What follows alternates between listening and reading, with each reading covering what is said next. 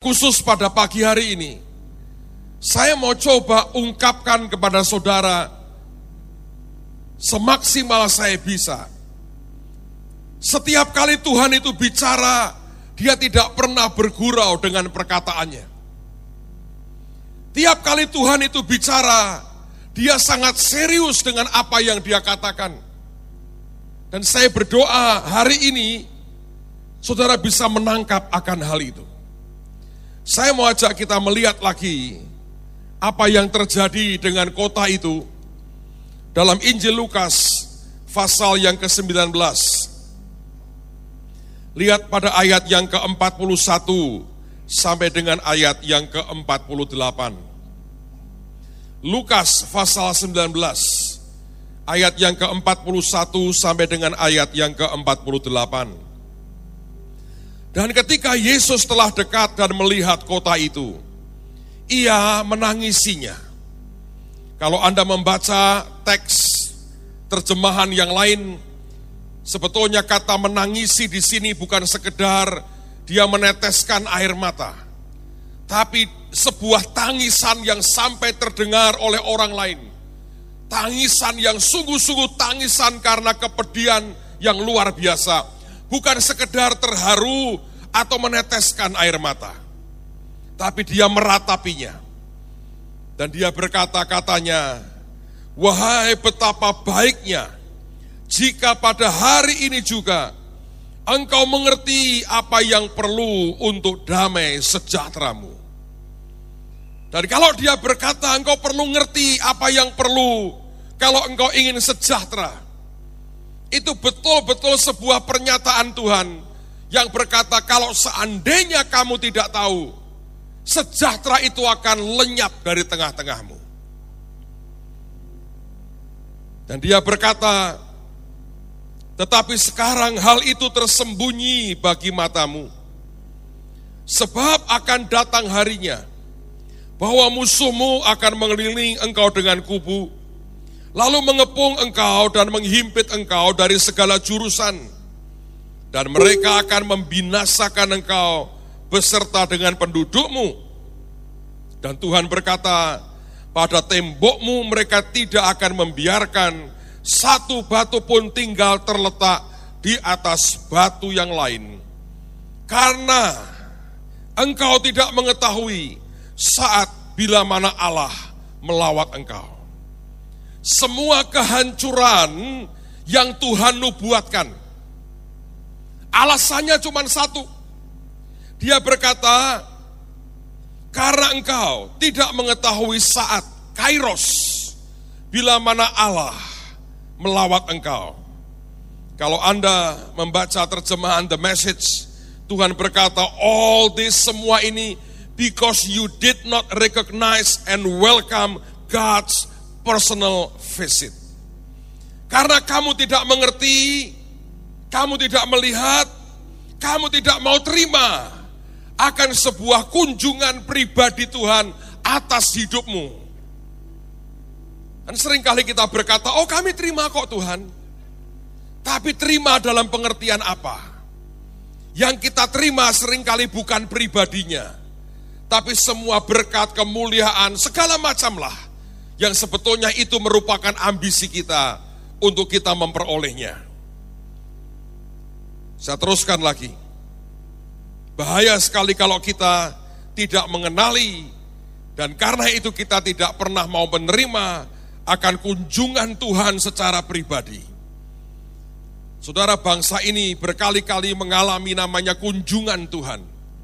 Tapi saya berdoa tidak ada orang yang mengabaikan itu karena kita anggap sebagai hal yang sudah biasa. Alkitab mengatakan, lalu Yesus masuk ke bait Allah dan mulailah ia mengusir semua pedagang di situ. Katanya kepada mereka, ada tertulis, rumahku adalah rumah doa, tetapi kamu menjadikannya sarang penyamun. Tiap-tiap hari ia mengajar di dalam bait Allah tapi ini kemudian muncul reaksi berikutnya. Imam-imam kepala dan ahli-ahli Taurat serta orang-orang terkemuka dari bangsa Israel berusaha untuk membinasakan dia, tetapi mereka tidak tahu bagaimana harus melakukannya, sebab seluruh rakyat terpikat kepadanya dan ingin mendengarkan dia.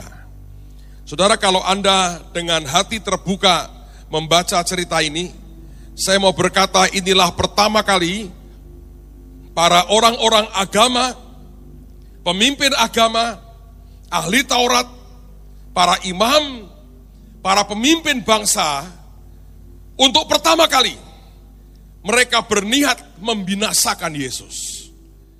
Kata yang dipakai keras sekali. Mereka berniat membinasakan Yesus. Mengapa mereka berniat membinasakan Yesus? Simple. Ketika kepentingan mereka mulai terusik dan mereka merasa terancam dengan apa yang Tuhan buat, maka mereka berkata, orang ini harus dibinasakan. Saudara, kita sudah membahas mengapa Tuhan menyingkirkan para pedagang di bait Allah. Di zaman itu ketika orang akan membawa hewan korban masuk ke bait Allah di Yerusalem, maka selalu ada tim imam yang memeriksa hewan korban itu. Apakah sesuai dengan Taurat? Apakah sesuai dengan aturan? Apakah ini hewan korban yang sesuai dengan apa yang diminta oleh kitab Taurat? Dan itu sebetulnya sangat subjektif. Karena tetap manusia yang memberikan penilaian.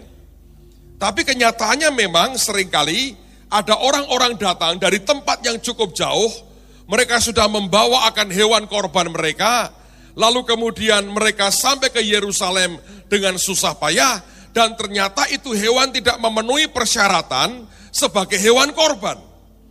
Maka akibatnya hewan itu ditolak, dan orang ini harus balik lagi cari binatang yang sesuai dengan apa yang diminta oleh hukum Taurat.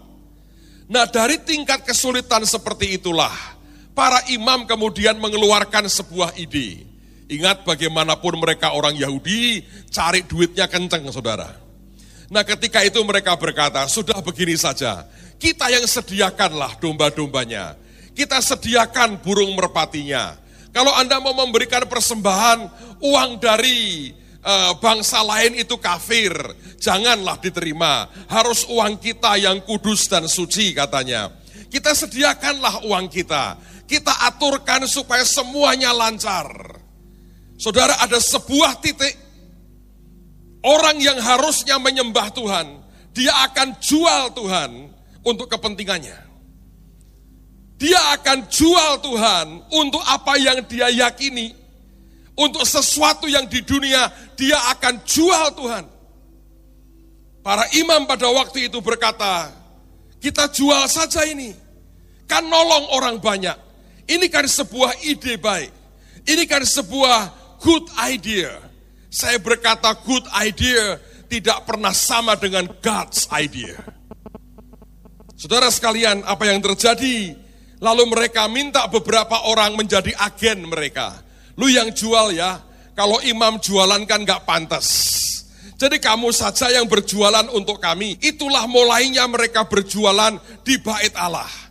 Karena tidak mungkin itu terjadi tanpa izin para imam. Tidak mungkin. Saudara, sampai akhirnya terjadi peristiwa ini. Yesus masuk kota Yerusalem. Dia melihat akan kota itu dia meratapi, dia menangis, dia teriak. Seandainya kamu tahu apa yang perlu buat damai sejahteramu pada hari ini.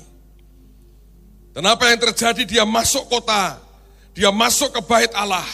Dia lihat semua praktek orang sedang menjual akan Tuhan dengan segala macam alasan.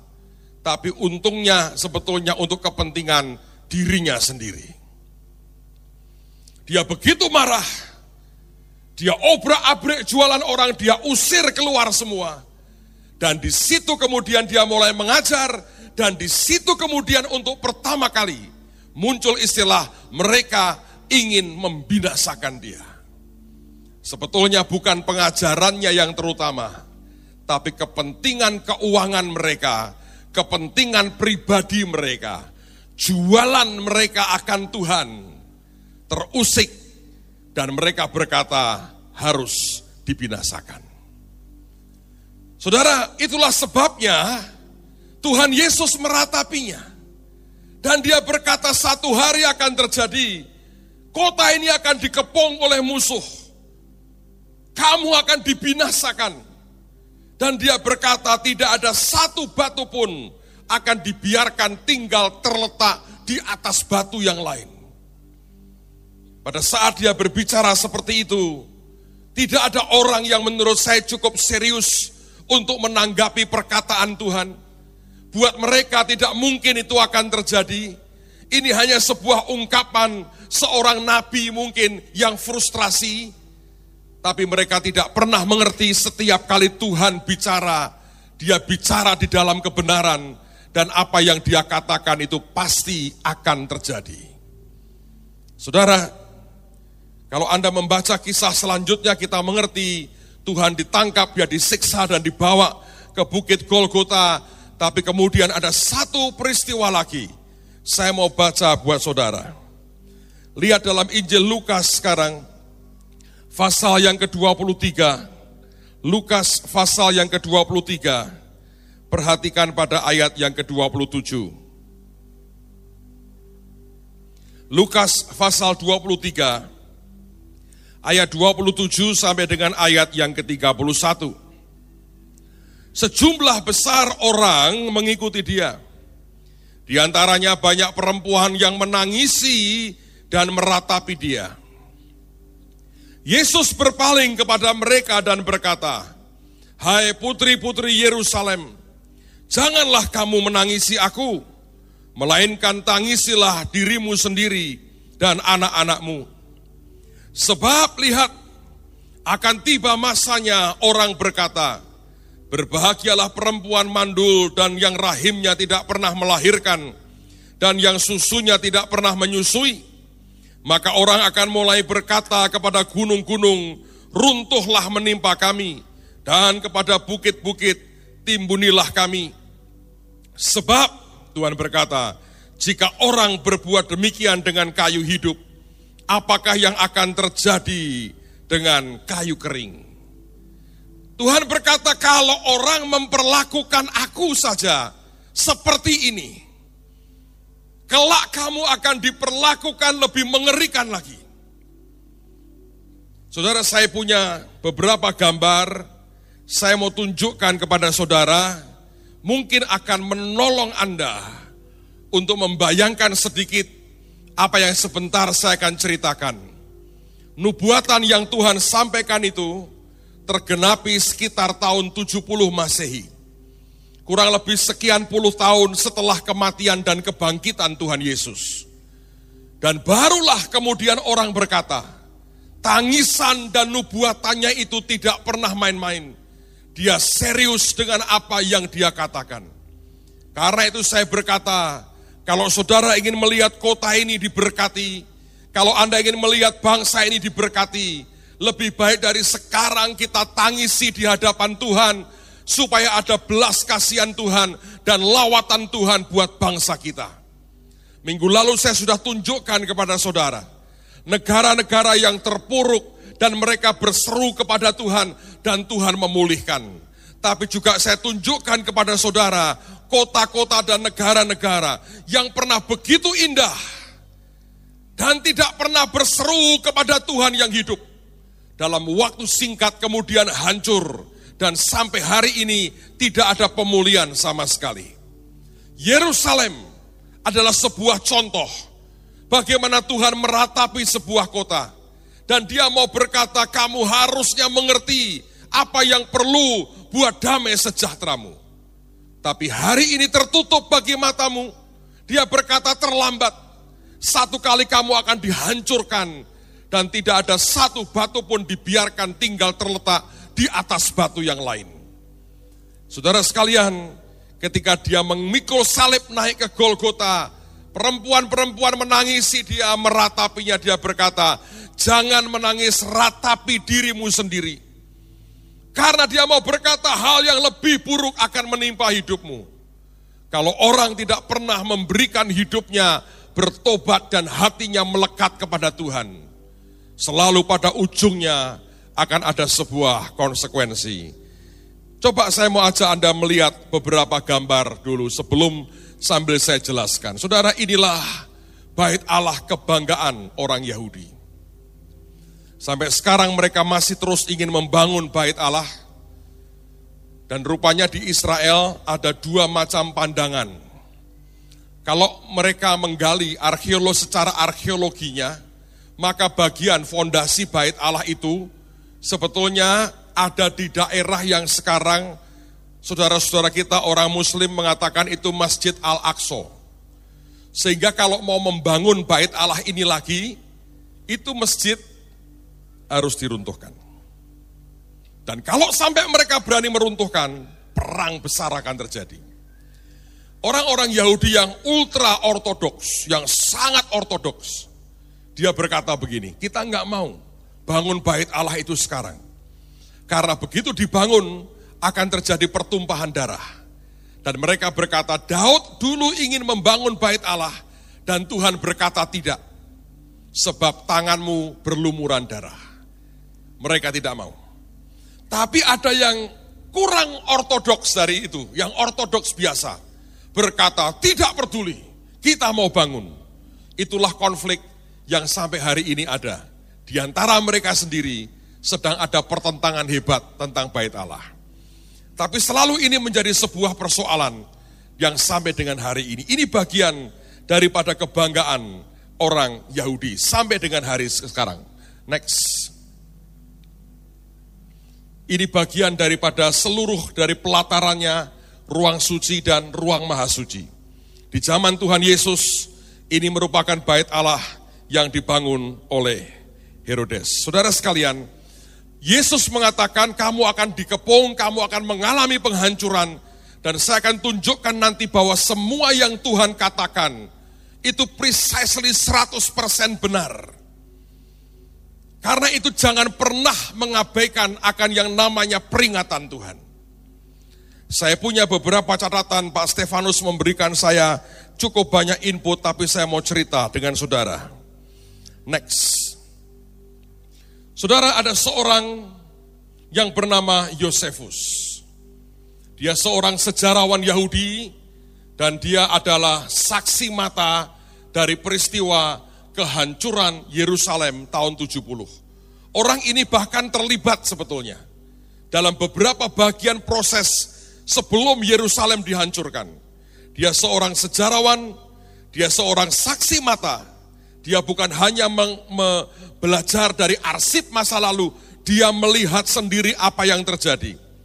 Dan dia tulis dengan sangat detail dalam sebuah buku yang terbit lima tahun kemudian dengan judul Wars of the Jews, perang-perang daripada orang Yahudi. Coba saya tunjukkan kepada saudara, sebenarnya ini mulainya dari mana. Dan ini pelajaran sangat penting buat kita. Dan bagaimana perkataan Tuhan itu digenapi. Saudara peristiwa kehancuran Yerusalem dan kota-kota lain di Israel yang ujungnya membuat orang Yahudi diusir keluar dari tanahnya. Baru balik tahun abad yang setelah perang dunia kedua. Itu baru balik tahun 48.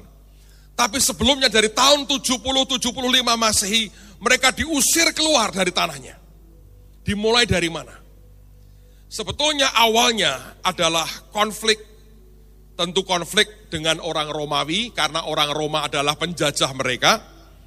Tapi sebetulnya konflik paling keras adalah menjelang tahun-tahun itu ada dua kelompok Yahudi yang membuat mereka terbelah dua. Yang pertama adalah kelompok-kelompok yang istilahnya garis keras. Mereka berkata tidak usah kompromi, tidak usah berdamai dengan orang Roma karena mereka penjajah, kita hantam masa. Kita buat revolusi bersenjata, kita bunuhi mereka. Tapi ada kelompok lain yang tidak mau berperang. Mereka orang-orang yang lebih moderat cara pandangnya. Dan mereka berkata, lebih baik kita coba cari kesepakatan damai lah. Kita berunding bagaimana baiknya dengan orang Romawi. Kita minta konsesi lebih banyak karena kita ini orang-orang yang beribadah dan sebagainya dan sebagainya. Tapi mereka tidak pernah bisa mencapai titik temu. Dan suatu hari terjadilah. Kelompok Yahudi yang garis keras ini dengan ganas mulai menyerang mereka yang mencoba ingin berdamai dan membuat kesepakatan dengan Roma secara diplomatis. Dan garis keras ini mulai menyerang orang-orang lain. Mereka membunuh orang-orang yang mau berdamai. Dan akibatnya mulailah terjadi kerusuhan. Karena ada kerusuhan, gubernur Romawi waktu itu mengirim pasukan untuk mencoba meredam akan kerusuhan itu. Tetapi yang terjadi adalah justru peperangan dengan orang Yahudi, dengan orang Romawi dimulai. Dan kalau Anda melihat sebetulnya ini perang tiga kubu. Antara kubu yang keras dengan yang moderat dan ada orang Roma di dalamnya. Setiap kota, orang Yahudi terpecah dalam dua kubu. Dan pertumpahan darah yang mengerikan mulai terjadi. Yosefus melihat ada begitu banyak mayat yang tidak terkubur. Karena terlalu banyak. Bukan hanya pria, tapi orang-orang tua, orang-orang muda, wanita, anak-anak, semua dibantai. Bahkan di kota Alexandria, Yosefus mengatakan, orang Yahudi dihancurkan total. Rumah-rumah mulai dibakar dan tidak ada belas kasihan. Bayi dan ibu-ibunya disembelih. Dan dia melihat 50 ribu mayat bertumpuk-tumpuk dan tidak bisa dikuburkan karena terlalu banyak. 50 ribu mayat. Dalam satu jam, dalam satu jam dia mengatakan di kota itu lebih daripada 20 ribu orang dibunuh di kota Kaisaria. Dalam satu jam, 20 ribu orang dibantai di kota Kaisaria. Dan pertempuran terus berlangsung sampai seluruh penduduk Yahudi di kota itu habis. Perangnya perang tiga pihak. Orang Roma tidak bisa membedakan. Ini Yahudi yang keras atau Yahudi yang moderat Begitu Yahudi mereka hantam. Tapi sesama Yahudi mereka tahu. Dan mereka saling hantam. Saudara kalau Anda perhatikan akan keadaan hari ini. Pertempuran yang paling mengerikan adalah kalau sampai terjadi di antara saudara sendiri. Saya berdoa kita akan terus minta ke Tuhan ada unity di antara bangsa kita. Sebab pertempuran antar saudara tidak pernah menguntungkan. Pertempuran antar pendekar dan pendeta adalah kekonyolan yang paling mengerikan. Menurut saya kalau pendeta hobinya bertengkar, dia menghina, menghina pengorbanan Tuhan Yesus. Itu tidak tahu diri. Apa hak kita mencabik-cabik tubuhnya yang dia bayar dengan nyawanya? Kita tidak punya hak. Apa hak kita menuding orang lain begini begitu? Sedang dia sendiri tidak pernah bayar dengan nyawanya keselamatan anak-anaknya. Saya beritahu saudara, saya setiap kali saya berdoa, saya klaim Anda di hadapan Tuhan dengan berkata, mereka ada karena Yesus yang bayar dengan nyawanya, bukan karena Petrus Agung yang bayar. Anda di sini bukan karena saya, Anda di sini karena pengorbanan Tuhan yang luar biasa. Anda bukan milik saya, Anda milik Yesus Kristus Tuhan. Siapa pun yang mencoba merusak hidupmu, mengganggu hidupmu, menyeret engkau, bukan berurusan dengan saya, berurusan dengan Tuhan pencipta penyelamatmu yang paling luar biasa. Yang memberi Anda hidup adalah Yesus Kristus Tuhan dan bukan saya yang memberikan semuanya adalah Tuhan dan bukan saya. Saya tidak berhak membangun kerajaan saya. Yang berhak membangun kerajaannya hanya Yesus Kristus Tuhan. Semua kita mengabdi kepada satu nama. Yesus namanya. Yang percaya katakan amin. Saudara, tapi yang terjadi pada waktu itu, di antara mereka sendiri. Sebab Anda harus ingat, ketika Yesus akan dibebaskan, sebetulnya Pontius Pilatus tahu ini orang tidak bersalah. Mereka teriak berkata, salibkan dia. Dan mereka mengancam loh. Kalau sampai engkau melepaskan dia, kami lapor ke kaisar. Pilatus cuci tangan berkata, aku tidak bersalah terhadap dosa dan darah orang ini. Dan mereka berteriak, tanggungkan dosa dan darah, tanggungkan darahnya maaf atas kami dan anak cucu kami. Dan perkataan itu kena ke hidup mereka sendiri. Mengerikan sekali. Saya teruskan saudara. Di Yerusalem mengerikan sekali Pemberontak orang-orang garis keras, sebagian orang menyebutnya sebagai kaum Zelot, menyerbu Yahudi yang lain yang tidak sefaham. Dan mereka seperti gerombolan binatang buas. Dan Yosefus mengatakan mereka menggorok leher orang yang tidak setuju dengan mereka. Saya selalu berkata, saudara, kalau agama masuk ke politik akan lebih kejam dari yang tidak. Selalu begitu. Saya bisa buktikan dari sejarah umat manusia. Kaum Selot ini kaum yang beragama, fanatik. Dia ingin seluruh Israel diatur dengan cara agama. Dan kalau orang seperti ini berpolitik mau ambil kekuasaan, Sejarah Eropa mengatakan yang sama. Pertumpahan darah di Eropa, di Irlandia, selalu pakai nama agama. Masuk ke politik ingin berkuasa. Sejarah itu sudah ada polanya. Karena itu Tuhan tidak ingin Anda dan saya beragama. Tapi kita bertuhan saja. Pancasila itu sudah betul, tidak keagamaan yang enggak ada saudara, ketuhanan. Sebab kita menyembah Tuhan, namanya Tuhan Yesus. Amen saudara. So ini yang terjadi, orang selot, ini orang fanatik agama. Dia yang memulai pertempuran, masuk kota Yerusalem, yang tidak sefaham dengan dia gorok lehernya. Dari sudah sejak abad yang pertama ini. Sampai hari ini kan terus terulang. Sudah 2000 tahun. Orang masih suka goroi lehernya orang. Siapa mereka? Selalu terulang, saya bicara ini kaum selot 2000 tahun yang lalu. Hari ini kalau Anda mendengar berita Anda ngeri ya, goroi leher 2000 tahun lalu. Dan yang digorok leher sesama bangsanya. Teruskan lagi. Dan mereka membunuh 12 ribu orang. Saya nggak bisa bayangkan ya, orang membantai orang seperti itu dengan cara yang sedemikian kejam dan tidak sakit jiwa. Kalau kunjungan Tuhan diabaikan, kalau lawatan Tuhan dibiarkan, dan kita sibuk mengurus mengejar apa pun yang namanya kepentingan pribadi kita. Jangan sampai Tuhan menangisi kita loh saudara. Sebab kalau sampai Tuhan yang meratapi kita, it's too late, terlambat. Yosefus menulis pembantaian itu berlangsung sampai seluruh halaman bait Allah banjir darah. Bayangin tempat yang dikuduskan banjir darah.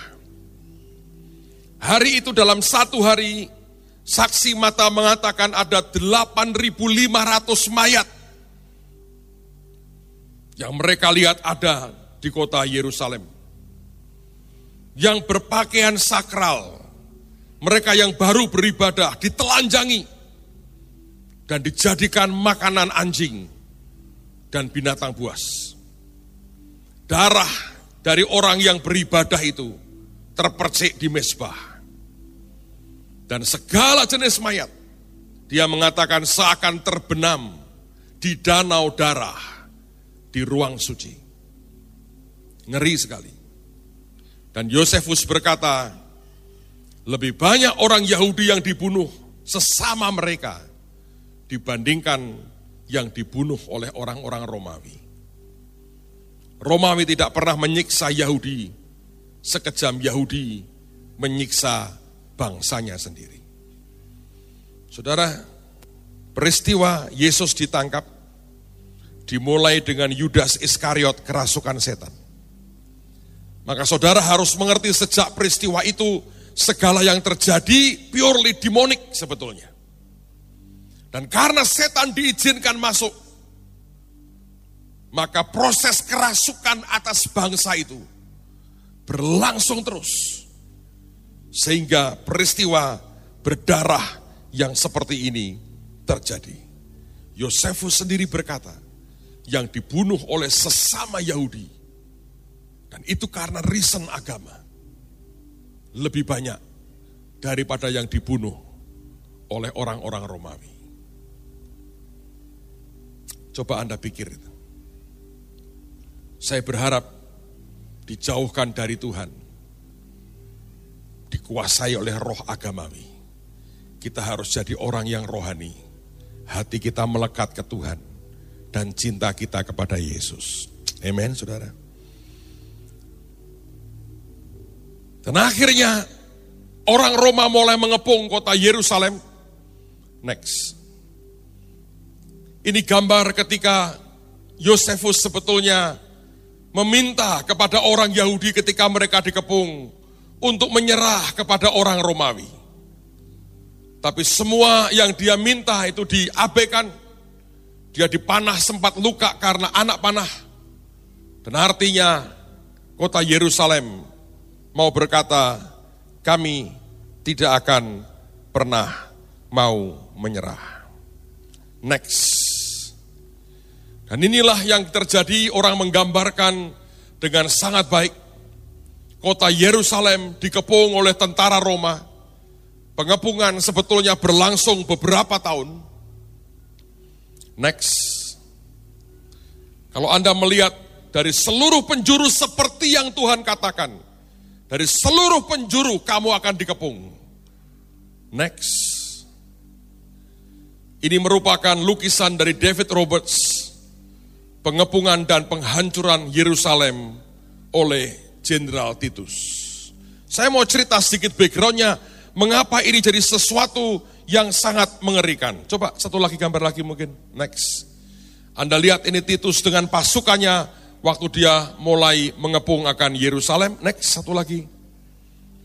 Saudara sekalian, saya mau cerita begini. Sebetulnya penduduk Yerusalem itu pada waktu akan dikepung, jumlah mereka, populasi penduduknya cuma 250 ribu orang. Hanya 200 50 ribu orang. Tetapi waktu itu karena menjelang Paskah, maka orang-orang Yahudi dari berbagai penjuru dunia, dari berbagai tempat datang ke Yerusalem untuk ibadah Paskah. Nah, tambahan orang yang siarah Paskah ini 2 juta. Anda bisa bayangkan kota yang hanya menampung 250 ribu orang, kedatangan 2 juta pendatang, orang Yahudi semua. Tentu kalau gerbang terbuka, orang bisa masuk keluar. Sebagian bisa bermalam di kota-kota sekitarnya. Tapi kemudian ketika mereka sedang di dalam kota semua, untuk ibadah, itu yang terjadi tiba-tiba seluruh kota dikepung. Anda bisa bayangkan persediaan makanan tidak ada untuk orang sebanyak itu. Dan dalam waktu singkat makanan mulai hilang, sebagian disembunyikan, dan kelaparan mulai terjadi. Yosefus mengatakan ketika Roma mengepung mereka terjadi kelaparan, anak-anak berebut remah-remah dari makanan ayahnya, ibu-ibu sampai merampasi makanan anak dan bayinya. Anda bisa bayangkan dirampasi, yang kuat merampas makanan dari yang sakit dan lemah. Dan ada sebuah cerita yang mengerikan. Seorang wanita terkemuka pada waktu itu merebus bayinya sendiri. Masih hidup, digodok bayinya. Kemudian dia makan. Saya nggak tahu kalau ada seorang ibu bisa nggodok bayinya hidup-hidup dan kemudian dimakan. Nah bau daging yang direbus itu sampai keluar. Dan dalam kisah ini Yosefus mengatakan, beberapa orang mencium bau itu, dia mendobrak masuk rumah wanita ini. Dan pria-pria ini berkata, mana daging yang kau rebus? Wanita yang dikatakan wanita terkemuka ini, orang terhormat. Dengan tenang, dengan dingin dia berkata, engkau mau yang aku rebus? Dia bilang itu ada di sana. Waktu mereka lihat tempat rebusan itu, saudara. Mereka melihat jasad bayi yang tinggal separuh. Karena yang separuh sudah dimakan ibunya sendiri. Dan si wanita ini dengan dingin berkata, silahkan makan bayiku. Jangan pura-pura engkau lebih lembut hatimu dibandingkan seorang wanita. Tapi Yosefus mengatakan orang-orang itu tidak tahan melihat apa yang dia lihat. Dan mereka pergi, tinggalkan wanita itu. Kalau Tuhan itu sampai nangisin satu kota dan satu bangsa. Dan tidak ada pertobatan. Mahal harganya saudara. Mahal. Tapi toh ada orang-orang yang karena kepentingan keuangannya dan interestnya dan takut pengaruhnya diambil oleh Yesus. Alkitab berkata, justru mereka mau membinasakan Tuhan. Dan sampai hari ini, spirit yang sama masih ada. Orang-orang yang coba keluar dari kota pada malam hari ditangkap dan disiksa dan mereka disalib. Dan tiap hari diperkirakan ada 500 orang yang disalib oleh orang Romawi sampai seluruh kayu dan pohon di Yerusalem habis ditebangi. Dalam catatan yang lain, lebih dari satu juta kemudian yang disalib oleh orang Romawi. Beberapa malah cuman kayu dan tiga mayat, tiga empat orang digantung di atasnya. Sampai mati. Kita mesti hati-hati dengan perkataan kita. Saya yang tanggung jawab, tanggungkan kepada saya. Seringkali orang tidak pernah mengerti. Perkataan-perkataan itu membawa kutukan yang luar biasa. Jangan pernah sentuh orang benar, saudara. Jangan pernah sentuh biji matanya. Terlalu mengerikan. Next. Ini yang terjadi ketika tembok itu mulai runtuh. Saudara, dari mana tembok itu runtuh? Saya mau cerita, saudara. Bukan karena Roma itu hebat, bukan. Ini ya perang pembantaian dimulai di antara mereka sendiri ribut. Tembok kota itu bukan karena Romawi punya senjata hebat, kemudian dijebol kota Yerusalem dengan gampang. Tidak. Sejarahnya berkata begini. Menurut saya ya, orang kalau sudah tidak diberkati Tuhan, kepinterannya itu menghancurkan dirinya sendiri. Apa pun yang tidak disentuh dengan blessing Tuhan, ujungnya akan hancur. Ketika mereka dikepung, pasukan Roma itu punya mesin perang. Kalau Anda pernah nonton di film-film itu, itu dia bangun seperti menara dari kayu, di dalamnya penuh dengan tentara, itu menara akan dipepetkan di tembok. Dan ada jalan untuk naik. Nah, saudara sekalian, orang Yahudi melihat itu, mereka bertahan. Beberapa hari mereka bertahan, mereka berkata, ini harus dihancurkan.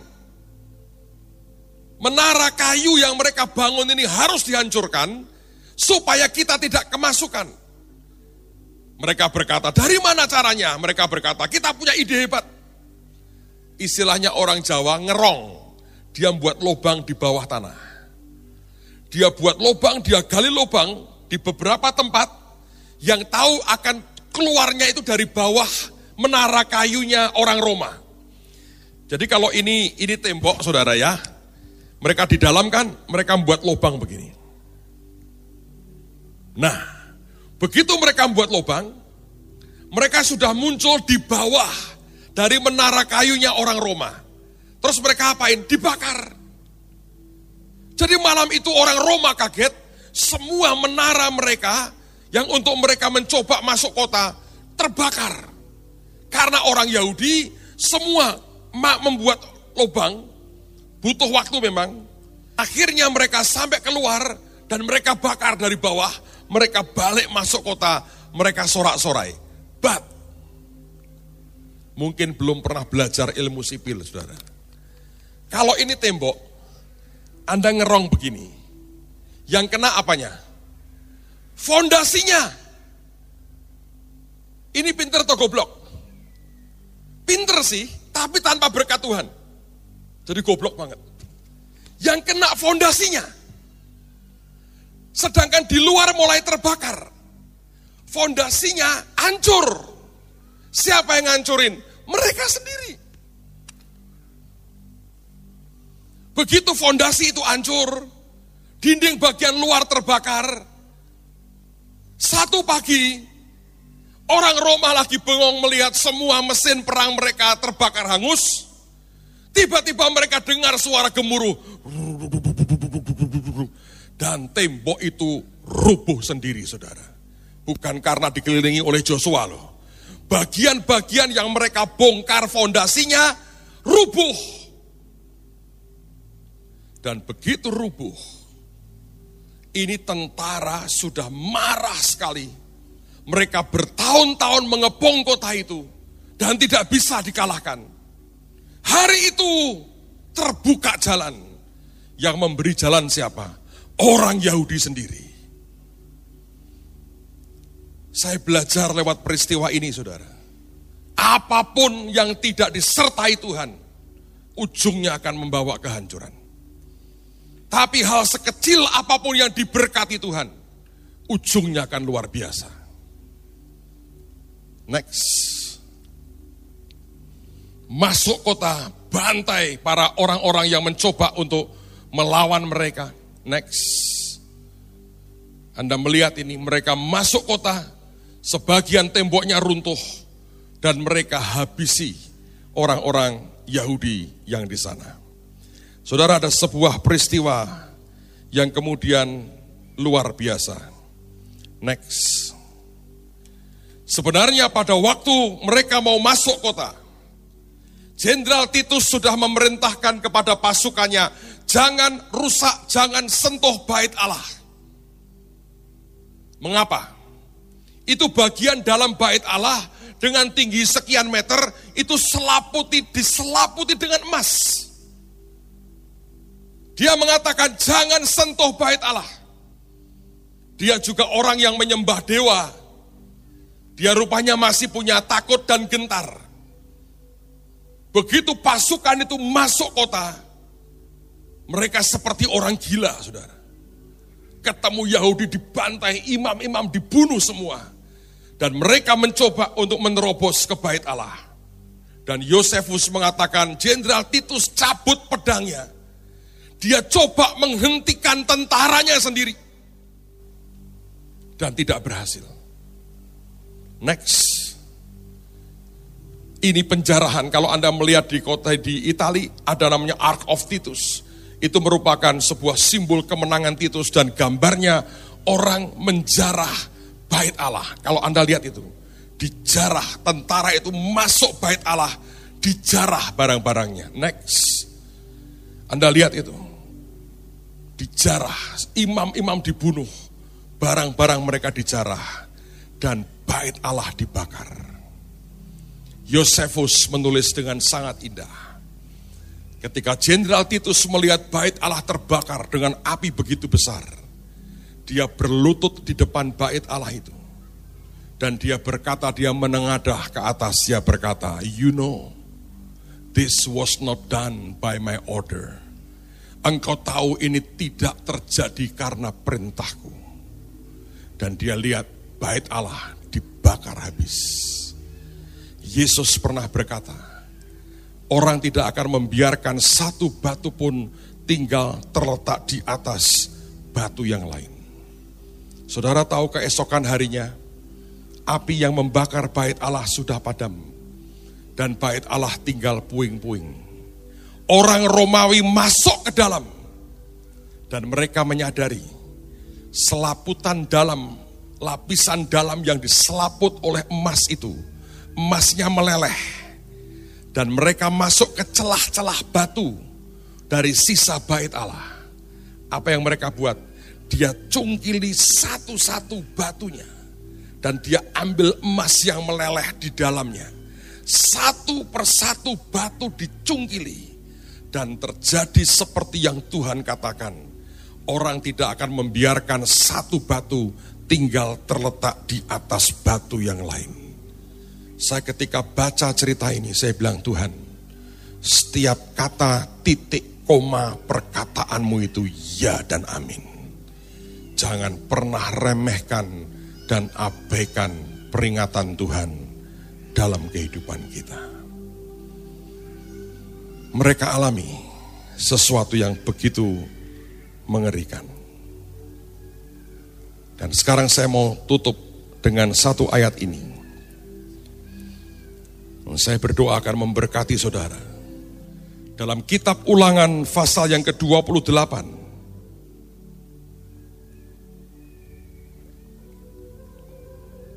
Kitab ulangan pasal yang ke-28. Lihat pada ayat yang ke-64 sampai dengan ayat yang ke-68. Tuhan sudah pernah peringatkan ini kepada orang Israel. Waktu mereka keluar dari tanah Mesir ribuan tahun yang lalu. Ulangan 28 mulai ayat yang ke-64. Tuhan akan menyerahkan engkau ke antara segala bangsa dari ujung bumi ke ujung bumi. Di sanalah engkau akan beribadah kepada Allah lain yang tidak dikenal olehmu ataupun oleh nenek moyangmu, yakni kepada kayu dan batu. Engkau tidak akan mendapat ketentraman di antara bangsa-bangsa itu, dan tidak akan ada tempat berjejak bagi telapak kakimu.